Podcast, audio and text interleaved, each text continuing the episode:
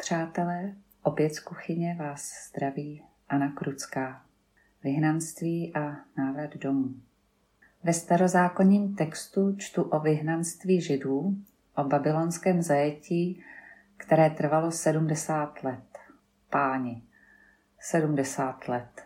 My žijeme už rok v omezení, ale co je to proti rokům 70? Možná se cítíme být tak trochu v zajetí, ale o vyhnanství nejde. Zatímco židé byli vyhnáni ze svého domova, my jsme naopak zahnáni do svých domovů. Je to možná dobrá příležitost k tomu uvědomit si, co vlastně domov je, kde já se cítím být doma. Je to adresa mého trvalého pobytu?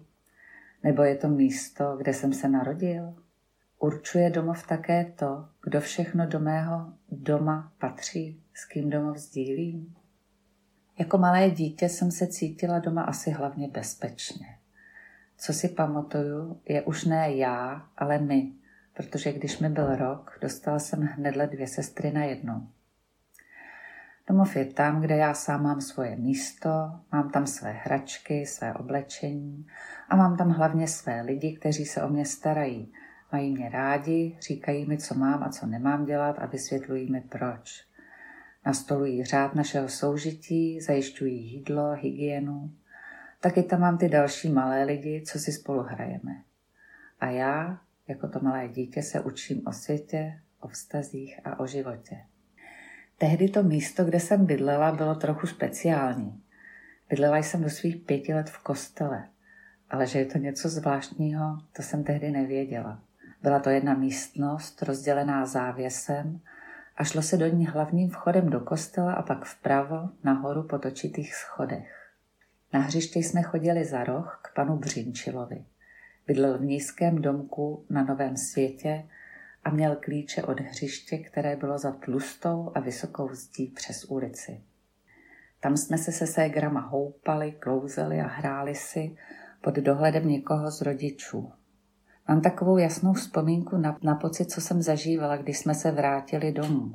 Po obědě byl čas na odpočinek a já tedy ležím v postýlce, spát se mi nechce, ale odpočívám.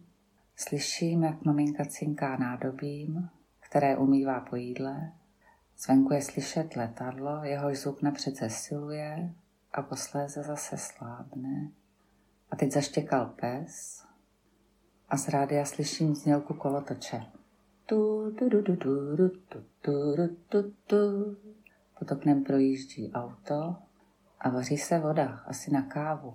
Konvice krátce zapíská a venku štěbetají ptáci. Mám pocit bezpečí, všechno je, jak má být. Jsem doma a nakonec si i trochu zdřímnu. Když se podívám o pár let později, co obnáší mé doma, je to o dost jiné. Bydlíme v centru, už ne v jedné místnosti, ale ve velkém bytě. Bydlí nás tam sedm a často tu operuje i babička. Mám tam svoje místo, ale zůstávají i další místa, která sdílím se sourozenci a s rodiči. To obnáší spoustu domlouvání a často i handrkování, jako kdo co po kom uklízet nebude. Maminka to řeší rozdělením služeb a bodováním. Jo, Tady se jeden hodně naučí o vztazích a potřebě řádu. V tomhle starším školním věku znamená pobyt doma aktivitu, která zavání povinností. Zalít kytky, vyluxovat, utřít prach, dojít s prádlem na půdu, umít nádobí, dojít do sklepa pro uhlí, zamést, vytřít. Pak jsou činnosti, kdy se dá vypadnout ven, jako vyzvednout prcky z družiny, odvést bráchu do hudebky, dojít nakoupit nebo s prádlem na mandl. Povinnosti je jasně škola a učení, ale kroužky jako hudebka či oddíl jdou v závěsu a pak do kostela, což jako by povinnost není, ale taky trochu je. Babička velmi dohlížela na to, abychom my děti neměli zbytečné prostoje. Zahálka je čertův polštář, říkávala a vymýšlela nám další činnosti. Na noc nám dávala maminka po modlitbě pusu a křížek na čelo. Ruce mývala spíš studené a voněly jejím boroglycerin lanolinovým krémem. Měla jsem ráda tu chvíli její krátké, křehké blízkosti. Když byl táta doma, zahrála někdy na kytaru naše oblíbené písničky. Hodně pozornosti nám věnovala babička Tesárková. Když naši spolu večer někam vyráželi, hlídala nás a hrála s námi člověče nezlob se, pak třeba ještě něco vyprávěla a nakonec nám zaspívala, když se večer sklání, takovou ukolíbavku, že hledí po nebíčku a hledá svou hvězdu. A když jsme spali, vyžehlila ještě celý koš prádla. Bylo to zřídka, ale moc hezký. A ještě jedna zásadní a milá večerní záležitost. To bylo tehdy, když nám přišla návštěva. Leželi jsme v postelích a poslouchali, jak náš táta hraje s kamarády na kytary a zpívají písničky tulácké o dalekých krajích, písničky, co vyprávějí příběhy, někdy obyčejné, jindy hluboké a krásné. Po stropě místnosti běhaly stíny a světla od kolem projíždějících tramvají a my se nořili přes ty příběhy do spánku. Ale jinak v tomhle období pro mne domov souvisí s velkým množstvím povinností. Na Prahu dospělosti se odstěhuju na Žižkov, do bytu po babičce a začíná mi období nového domova. Dům kdysi patřil pradědečkovi a byt zůstal částečně zařízený po babičce, která umřela. Na stěně vysel kříž, údajně zachráněný z hromady, na kterou házeli kříže stříd bývalého arcibiskupského gymnázia v 50. letech. Dědeček jeden ten kříž schoval pod kabát a donesl ho domů. Právě kříž je kus toho, co dělá domov domovem, napadá mě. A tenhle mě ještě spojuje s mými předky. U mě v novém doma bydlí i jeden kamarád, ale zprvu se moc nepotkáváme. Pomalu zjišťuji, že samostatné bydlení vůbec není jednoduché. Jídlo, které nenakoupím, nemohu sníst. Když utratím peníze po kavárnách, nezbyde mi na nájem. Když si neuklidím, mám tu binec. Když nekoupím uhlí, nemám čím topit a patrně zhynu simou. A pak někdy ta samota. Jak jsem většinu života trávila v tlupě, najednou jsem měla hrozný pocit osamění. Chodila jsem po ulicích, pouštila se do řeči s jinými lidmi a ráda se stavovala u našich. Vzpomínám na jeden podvečer, krátce po tom, co jsem se přestěhovala, kdy za mnou přišel na návštěvu můj táta. Přišel se čbánkem, cestou si do něj koupil pivo a pak jsme seděli a povídali si. Bylo to setkání parťácké a pro mě moc důležité. Do mého bytu se postupně stahovali kamarádi, kterým bydlení s rodiči připadalo jako pobyt ve vězení. Asi ty povinnosti. Zkoušeli jsme popřít různé osvědčené normy a zvyklosti, co se obytných prostor týče. Třeba barvu stěn, rovnost podlahy a podobně.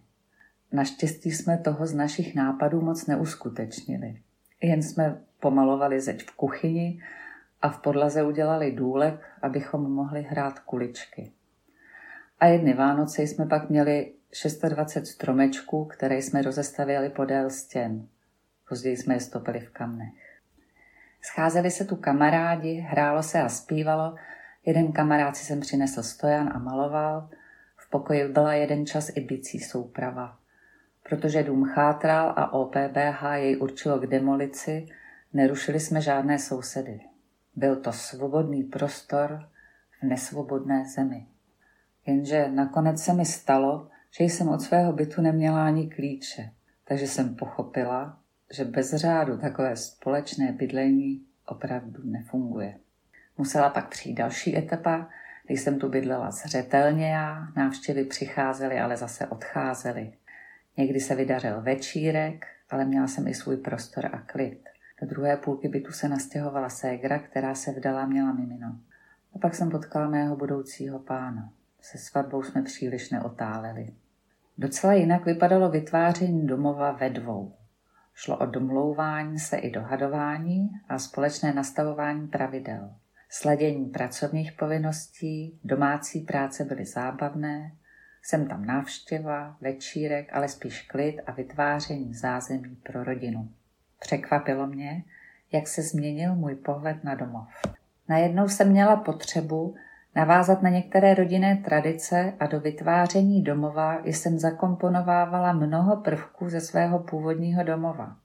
Vybavuje se mi, jak k nám přišel na návštěvu můj táta a byl nadšený, že kříž máme vyset na stejné skobě, za kterou je uchycena šňůra na prádlo.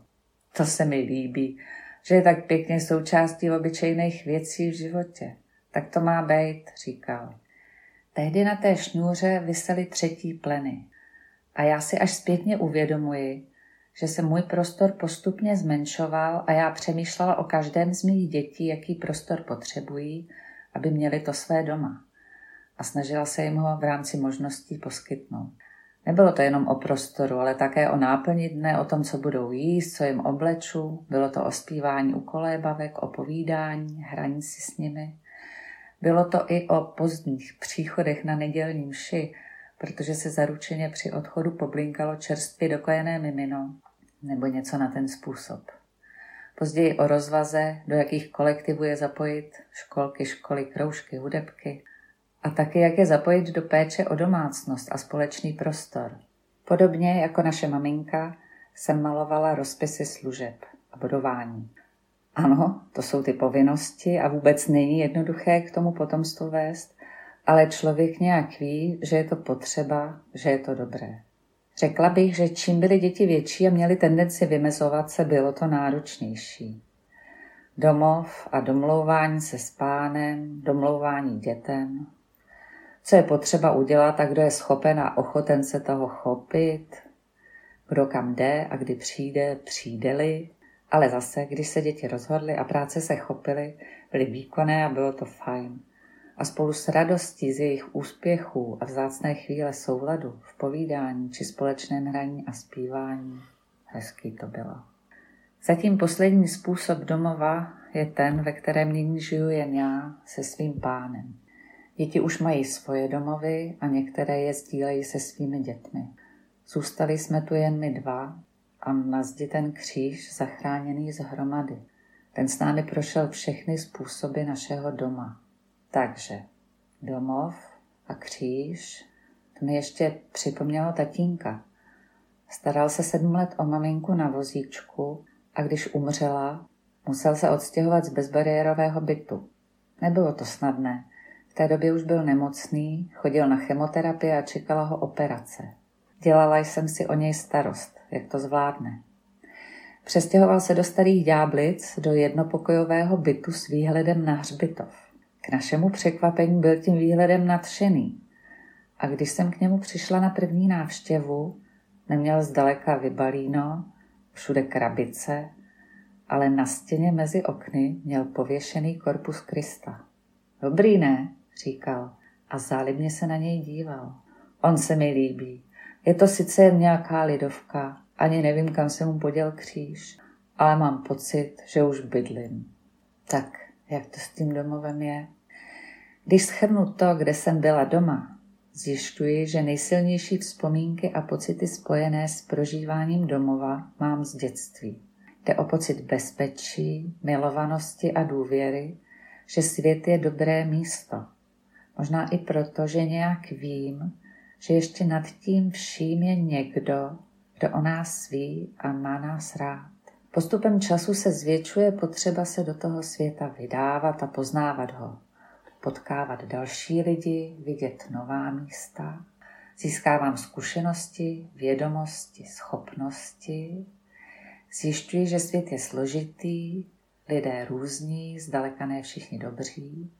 Pocit sounáležitosti zažívám i mimo domov, objevuji přátelství.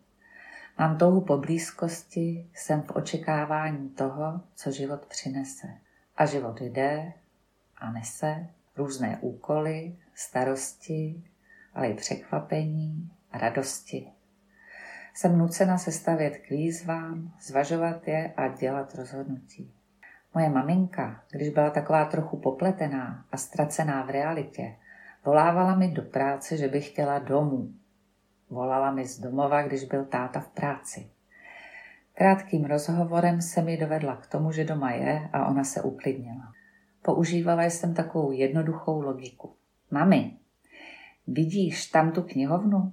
Tu skřínku, co dělá váš tatiček, jak říkala dědečkovi, kterého si sotva pamatuji. No jo, vidím.